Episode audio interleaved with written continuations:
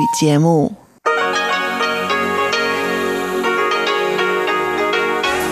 Hier ist Radio Taiwan International.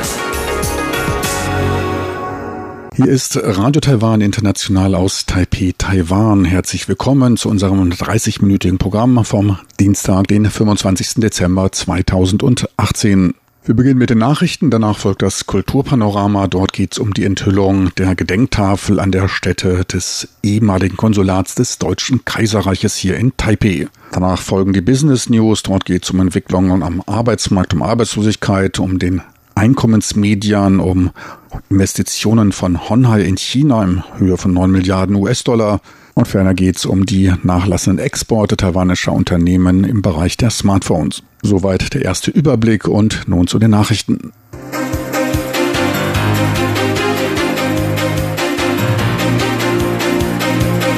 Hier ist Radio Taiwan International mit den Tagesnachrichten vom Dienstag, den 25. Dezember 2018. Die Schlagzeilen. Präsidentin Tsai fordert erhöhte und vielschichtigere Verteidigungsanstrengungen. Ausbildungsminister Ye Jinrong tritt zurück. Und Gesetzesänderung zur Förderung einheimischer Sprachen verabschiedet. Und nun die Meldungen im Einzelnen.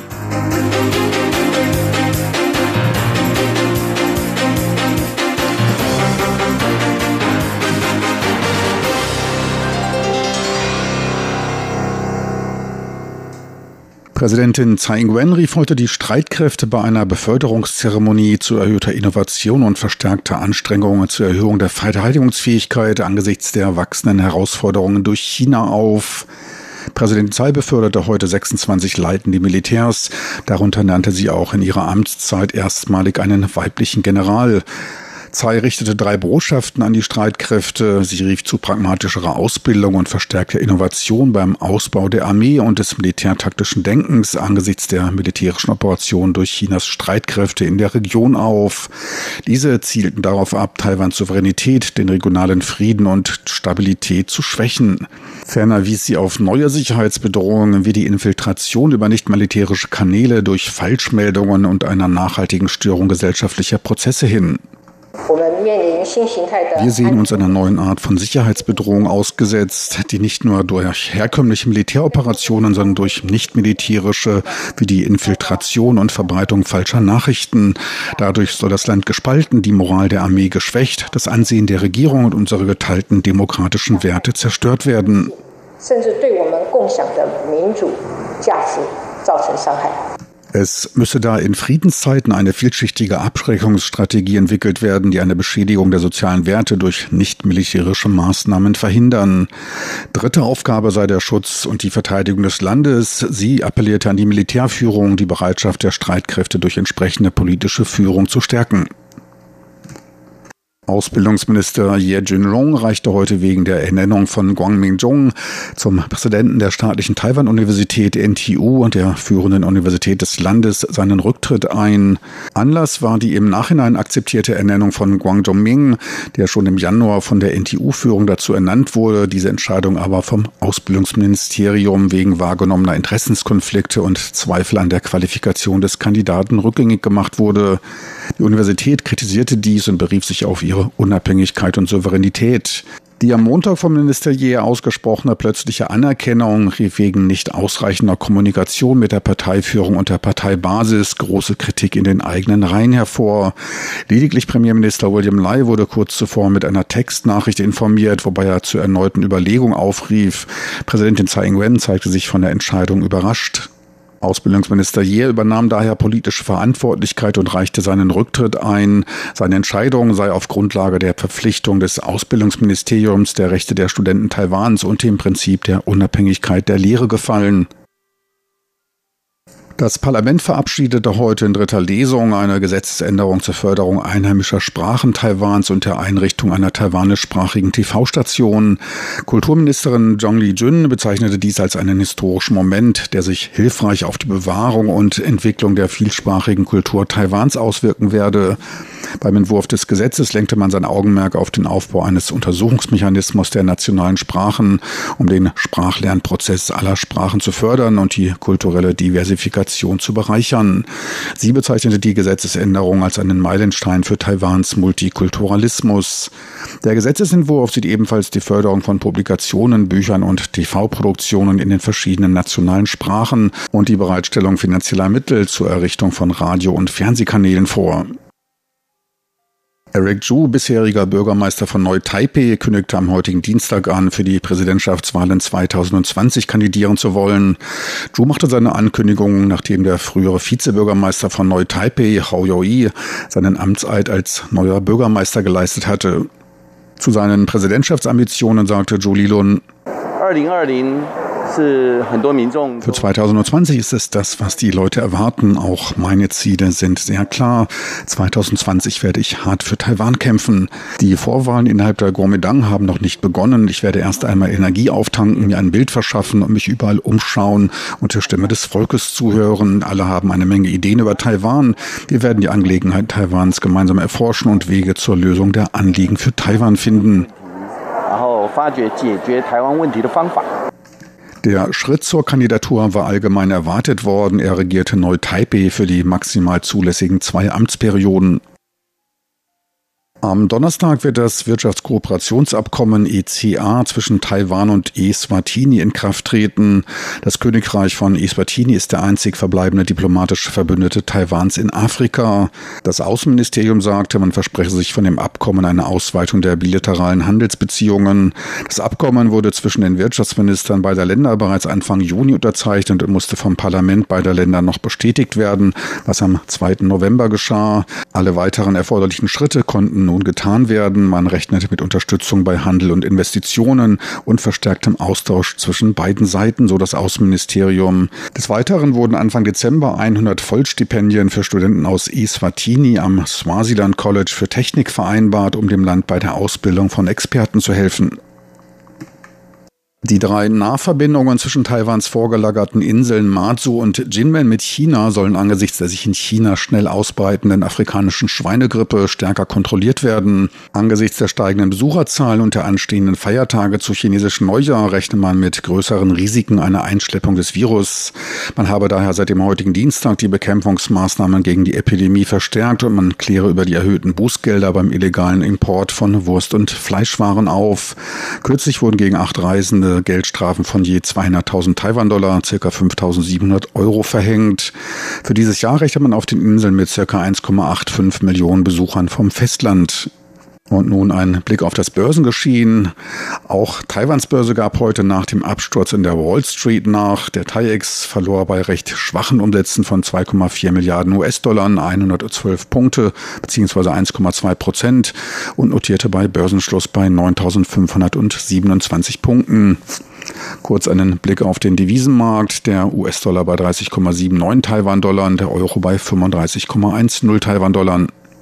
Und nun die Wettervorhersage für Mittwoch, den 26. Dezember 2018.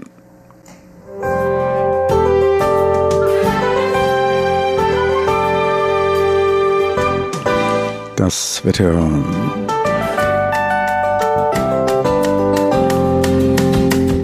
In der Nacht zum Mittwoch landesweit leicht bewölkt, im Nordosten etwas stärker. Dort kommt es zu leichten Niederschlägen. In der Nacht etwas milder als sonst bei mindestens 20 Grad Celsius. Tagsüber zieht er sich im Norden bei zunehmender Regenneigung stärker zu. Die Temperaturen steigen aber auch dort bis auf 24 Grad Celsius. Im Süden sind sogar bis zu 30 Grad Celsius möglich. Ab und an zeigt sich dort dann auch die Sonne.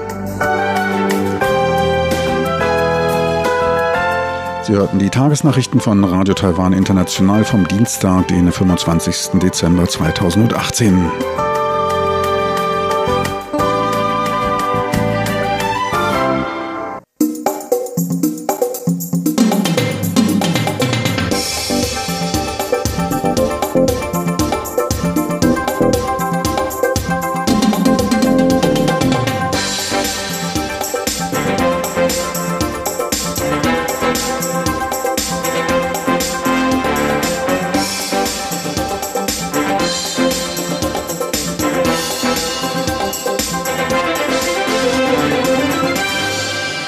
geht's mit dem Kulturpanorama und Karina Rother. Bei ihr geht es um die Enthüllung der Gedenkplakette an der Stätte des ehemaligen Konsulats des Deutschen Kaiserreiches. Kultur auf RTI. Seit wann besteht eigentlich ein Austausch zwischen Taiwan und Deutschland?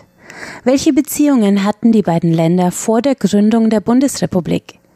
Einige Antworten hierauf liefert eine Gedächtnisplakette am Standort des ehemaligen deutschen Konsulats der Kaiserzeit, die am 12. Dezember an der Außenmauer der Mittelschule Zhongxiao im Taipeier Viertel Dadaocheng eingeweiht wurde.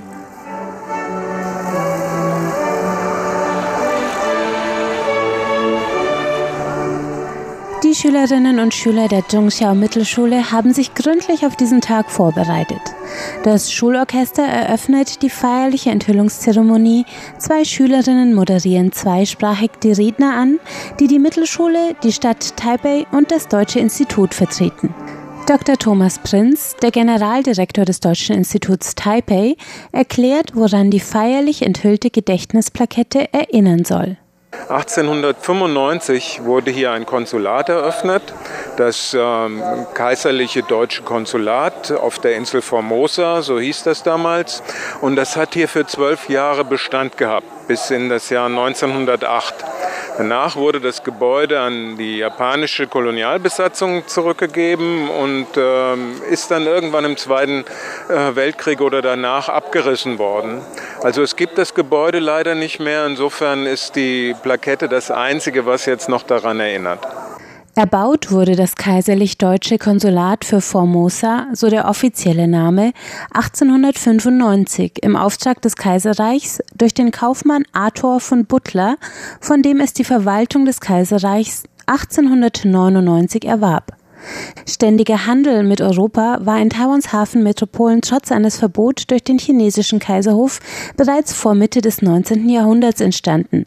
Und nachdem der Vertrag von Tianjin 1858 die Qing-Herrscher zwang, vier Häfen der Insel für den Handel zu öffnen, siedelten auch immer mehr deutsche Kaufleute in Taiwan, damals in Europa als Formosa bekannt, an. In der Anfangsphase des Handels waren die südlichen Zentren Kaohsiung und Tainan die ersten Anlaufstellen für Europäer und erst in den letzten Jahren des Jahrhunderts verlagerte sich der Handel langsam stärker in die Häfen der Nordküste nach Geelong und Danshui.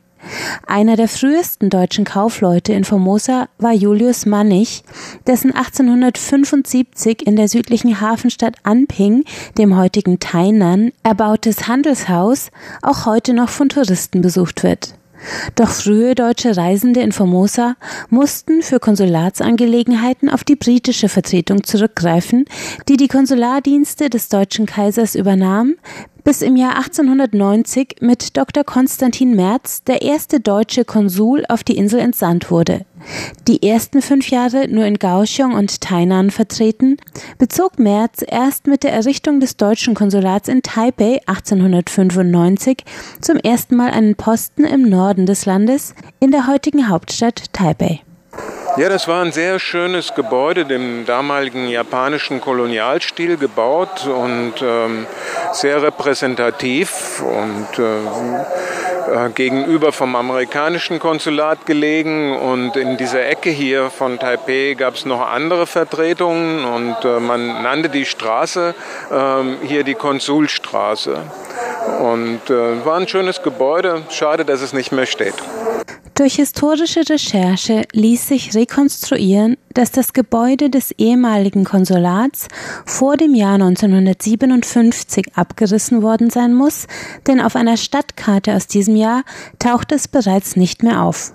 Um diesem Detail auf die Spur zu kommen, war historische Detektivarbeit vonnöten, die das Deutsche Institut bereits 2015 begann, wie Generaldirektor Thomas Prinz berichtet. Und, äh, mein Kollege Sven Meyer, der hat sehr viel Energie da reingesteckt, äh, hat im Auswärtigen Amt, im Archiv geforscht, äh, hat mit äh, taiwanischen Behörden geforscht und hat dann schließlich die Stelle gefunden, wo dieses Gebäude mal gestanden hat. Leider wissen wir auch nicht mehr, wann und warum es abgerissen wurde. Das ließ sich nicht rausfinden, aber wir können genau lokalisieren, dass es hier an der Ecke gestanden hat, äh, wo jetzt diese Mittelschule ist. Die Recherchen nahm Sven Meyer vom Deutschen Institut auf, nachdem ihm kleine Abbildungen der kaiserlichen Vertretung aus zwei um die Jahrhundertwende veröffentlichten Büchern deutscher Reisender in die Hände fielen. Eines davon war die Reisebeschreibung des deutschen Ethnologen Karl Theodor Stöppel aus dem Jahr 1998. Er hat als erster Deutscher den Jadeberg, den Yushan, Taiwans höchsten Berg, bestiegen, der zur Zeit der japanischen Kolonialzeit Ni Takayama genannt wurde, weshalb seine Reisebeschreibung den Titel trägt Eine Reise in das Innere der Insel Formosa und die erste Besteigung des Ni Takayama. Das zweite Buch, Streifzüge durch Formosa aus dem Jahr 1900, enthält 100 Abbildungen und Fotografien, die der Verfasser Adolf Fischer auf seiner Taiwanreise 1898 aufnahm. Es waren diese beiden historischen Autoren, die den Institutsmitarbeiter Sven Meyer auf die erste deutsche Vertretung aufmerksam machten, berichtet er. Ähm, ich habe vor drei oder vier Jahren ähm, bin ich auf so zwei Bücher gestoßen, die äh, vor 100 Jahren oder ein bisschen mehr sogar geschrieben wurden. Und äh, beide sind in dieser Zeit gekommen, also zwischen 1895 bis 1908, und haben jeweils den damaligen Konsul besucht und haben auch geschwärmt von dem Gebäude und hatten jeweils auch kleine Mini-Fotos in ihren Büchern drin. Und erst da sind wir eigentlich darauf gekommen, dass es überhaupt so einen Vorläufer von uns sozusagen gab äh, aus der Kaiserzeit. Das wussten wir vorher gar nicht. Ähm, und dann haben wir halt angefangen zu recherchieren. Erstmal, ob es im Auswärtigen Amt im Archiv Materialien dazu gibt und dann natürlich auch äh, vor Ort, um herauszufinden, wo denn das Gebäude überhaupt war. Das war gar nicht so einfach, weil es ist ja schon lange weggerissen. Ein Grund, warum das Gebäude zwischenzeitlich in Vergessenheit geraten war, könnte die kurze Dauer seiner Karriere als Konsulat gewesen sein. Denn der Bau war in Auftrag gegeben und genehmigt worden unter der Annahme, man errichte eine Vertretung auf dem Territorium des chinesischen Kaiserreichs. Doch just in dem Jahr, als das Gebäude bezugsfertig war, wurde auch der japanisch-chinesische Krieg zugunsten Japans entschieden und die Insel Taiwan fiel als Teil des Friedensvertrags als Kolonie an Japan. Sven Meyer findet es bemerkenswert, dass das Gebäude unter den gegebenen Umständen überhaupt errichtet wurde. Na, ich finde es eigentlich interessant überhaupt, dass das Auswärtige Amt, ähm, wo man das Geld bewilligt bekommen hat vom Reichstag, äh, das äh, Konsulat hier zu bauen, das war ja in der Zeit, als es noch zu China gehörte. Und ähm, heutzutage würde man wahrscheinlich sagen, also so ein großer Einschnitt wie dass äh, die Insel an ein anderes Land weitergeben würde, würde man wahrscheinlich erstmal sagen, jetzt erstmal stoppen mit allen Bauprojekten. Aber interessanterweise haben die einfach gesagt, nö, jetzt ist egal, die Insel ist wichtig genug und äh, ob die nun Japan gehört oder China, äh, wir machen trotzdem erstmal weiter und schauen mal, was, was draus wird. Und haben einfach, als wäre nichts geschehen, ja, 1895 dann halt dieses Gebäude dann bezogen und 1899 auch gekauft und dann natürlich gesehen, entwickelt sich doch vielleicht ein bisschen anders und äh, irgendwann dann entschieden, lohnt sich nicht mehr, das äh, Konsulat aufrechtzuerhalten. Äh, aber der, der ganze Prozess ist interessant, ja. Die Deutschen gaben ihr Konsulat im Jahr 1908 auf, als sich der Handel und Austausch mit einem japanisch regierten Taiwan immer schwieriger gestaltete. In der kurzen Zeit seines Bestehens wurde das kaiserlich deutsche Konsulat für Formosa zuerst von Konsul Dr. Konstantin Merz und später von Konsul Felix Reinsdorf geleitet. Nach Schließung verkaufte man das repräsentative Gebäude an die japanische Regierung, die es zuerst als Wohnsitz eines Universitätsdirektors nutzte und in den 40er Jahren eine Zollbehörde darin errichtete. Diese Funktion erklärt sich aus der günstigen Lage am Damshui-Fluss, der durch Taipei fließt und dessen wichtigster Handelshafen der Stadt im Viertel Dadaocheng im heutigen Stadtteil Wanhua lag, um den sich viele reiche Handelsfamilien scharten. Nach Ende des Zweiten Weltkriegs und der Machtübernahme durch die Chiang Kai-shek-Regierung verlor der Stadtteil langsam seine große wirtschaftliche Bedeutung und verwandelte sich in die historische Nachbarschaft, die er heute ist. Die Zhongxiao Mittelschule, die heute auf dem Gelände des ehemaligen Konsulats steht, wurde im Jahr 1969 erbaut. An ihrer Außenmauer prangt nun seit dem 12. Dezember eine Plakette mit einer Abbildung des alten Konsulats, nachempfunden der Fotografie aus Adolf Fischers Streifzüge durch Formosa. Ein Informationstext auf Englisch, Chinesisch und Deutsch erinnert an den Standort der ersten offiziellen Deutschlandvertretung auf der Insel.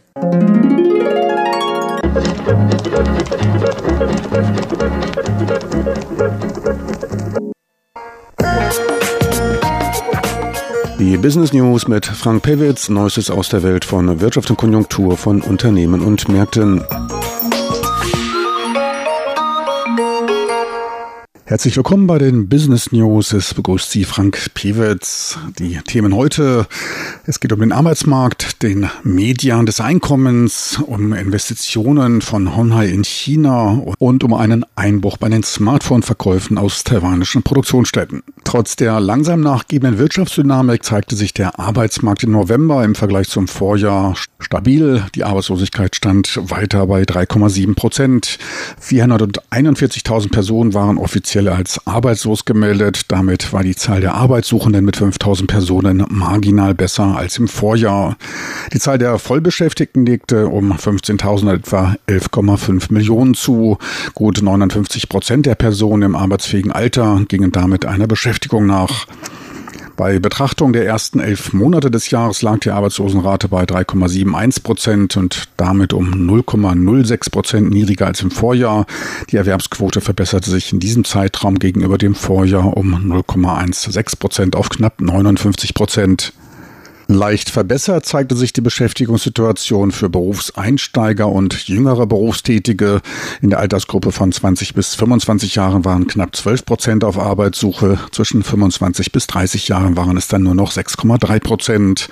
Die Arbeitslosenquote von Hochschulabsolventen war mit 5,2 Prozent die höchste, wenn man den Ausbildungsstand betrachtet.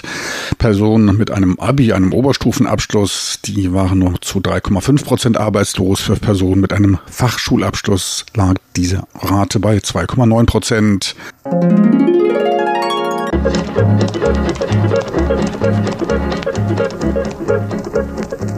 Der Median des Einkommens in Taiwan legte im Jahr 2017 im sechsten Jahr in Folge zu und stand bei 470.000 Taiwan-Dollar, etwa 15.200 US-Dollar jährlich sind dies und damit etwa 1.270 US-Dollar monatlich.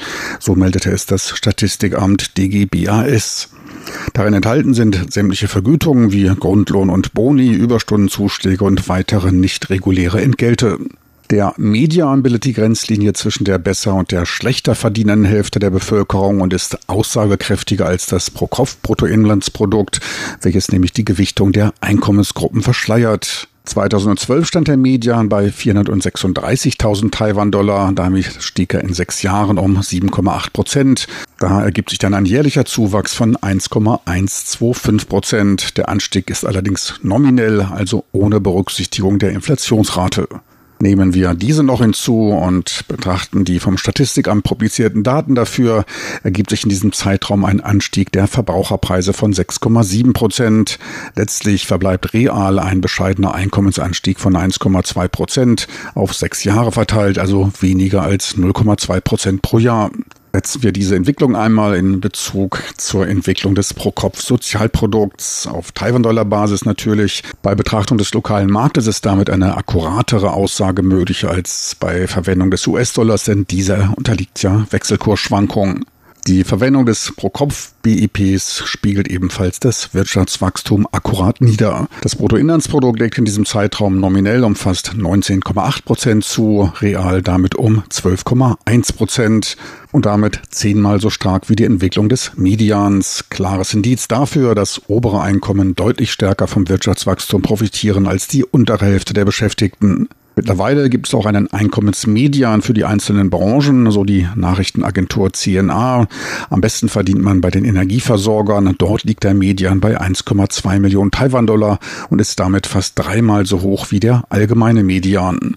Etwa doppelt so hoch wie der Durchschnitt ist der Median im Finanz- und Versicherungssektor. Circa 890.000 Taiwan-Dollar sind es dort. Im Gesundheitswesen und im ICT-Bereich, also der Informations- und Kommunikationstechnologie, liegt er bei 600.000 Taiwan dollar Im Dienstleistungssektor, Kunst und Unterhaltung, Freizeitdienstleistungen, Gaststätten und Hotelgewerbe und der Ausbildung liegt der Median unter 400.000 Taiwan-Dollar. Nicht ganz überraschend ist es auch, dass jüngere Berufseinsteiger unter 25.000 weniger verdienen. Sie müssen sich mit 320.000 Taiwan-Dollar jährlich, 26.600 Taiwan-Dollar monatlich begnügen. Dies sind etwa 750 Euro. Besser dran sind Beschäftigte ab 40 bis 50 Jahren. Dort verläuft der Median dann bei 550.000 Taiwan-Dollar. Wer älter als 65 ist, für den verläuft der Median dann bei etwa 390.000 Taiwan-Dollar jährlich. Betrachtet man die untersten und obersten 10 Prozent der Einkommensbezieher, so verdienten erstere etwa 260.000 Taiwan-Dollar, die obersten 10 Prozent mit 1,09 Millionen Taiwan-Dollar etwa viermal so viel. Positiv die Entwicklung der Einkommen bei Genderbetrachtung. Frauen holten gegenüber den Männern um knapp ein Prozent auf. Ihr Median erhöhte sich um gut 2,7 Prozent, der der Männer um knapp 1,9 Prozent. De facto verdienen Männer aber nach wie vor 15 Prozent mehr als Frauen. Gut 500.000 Taiwan-Dollar bei den Männern. Für die Frauen verläuft der Median bei knapp 440.000 Taiwan-Dollar.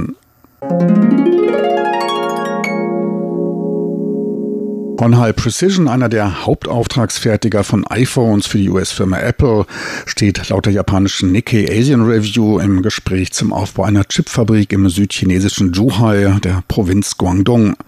Es werden 9 Milliarden US-Dollar Investitionen veranschlagt. Honhai hat einen Großteil seiner Fertigungsstätten in China und operiert dort unter dem Namen Foxconn. Mit den Bauarbeiten soll Anfang 2020 begonnen werden. Man erwartet, dass der größte Teil der Investitionen von der Stadtregierung in Zhuhai unterstützt werden soll. So wurden zumindest Insider zitiert. Das Projekt soll gemeinsam von Honhai, der Stadtregierung von Zhuhai und der Sharp Corporation, einer Tochterfirma von Honhai, angegangen werden. Produziert werden sollen dort Chipsätze für ultra hochauflösende 8K-TV-Geräte und Kamerabildsensoren, als auch Sensorchips für Verbundgeräte und industrielle Anwendungen. Angestrebt ist die Herstellung von fortgeschrittenen Chips für den Einsatz im Bereich Robotics und autonomen Fahrzeugen. Das Projekt wird zu einer Zeit angefahren, in dem die USA und China weiter in ihren Handelsstreitigkeiten verstrickt sind.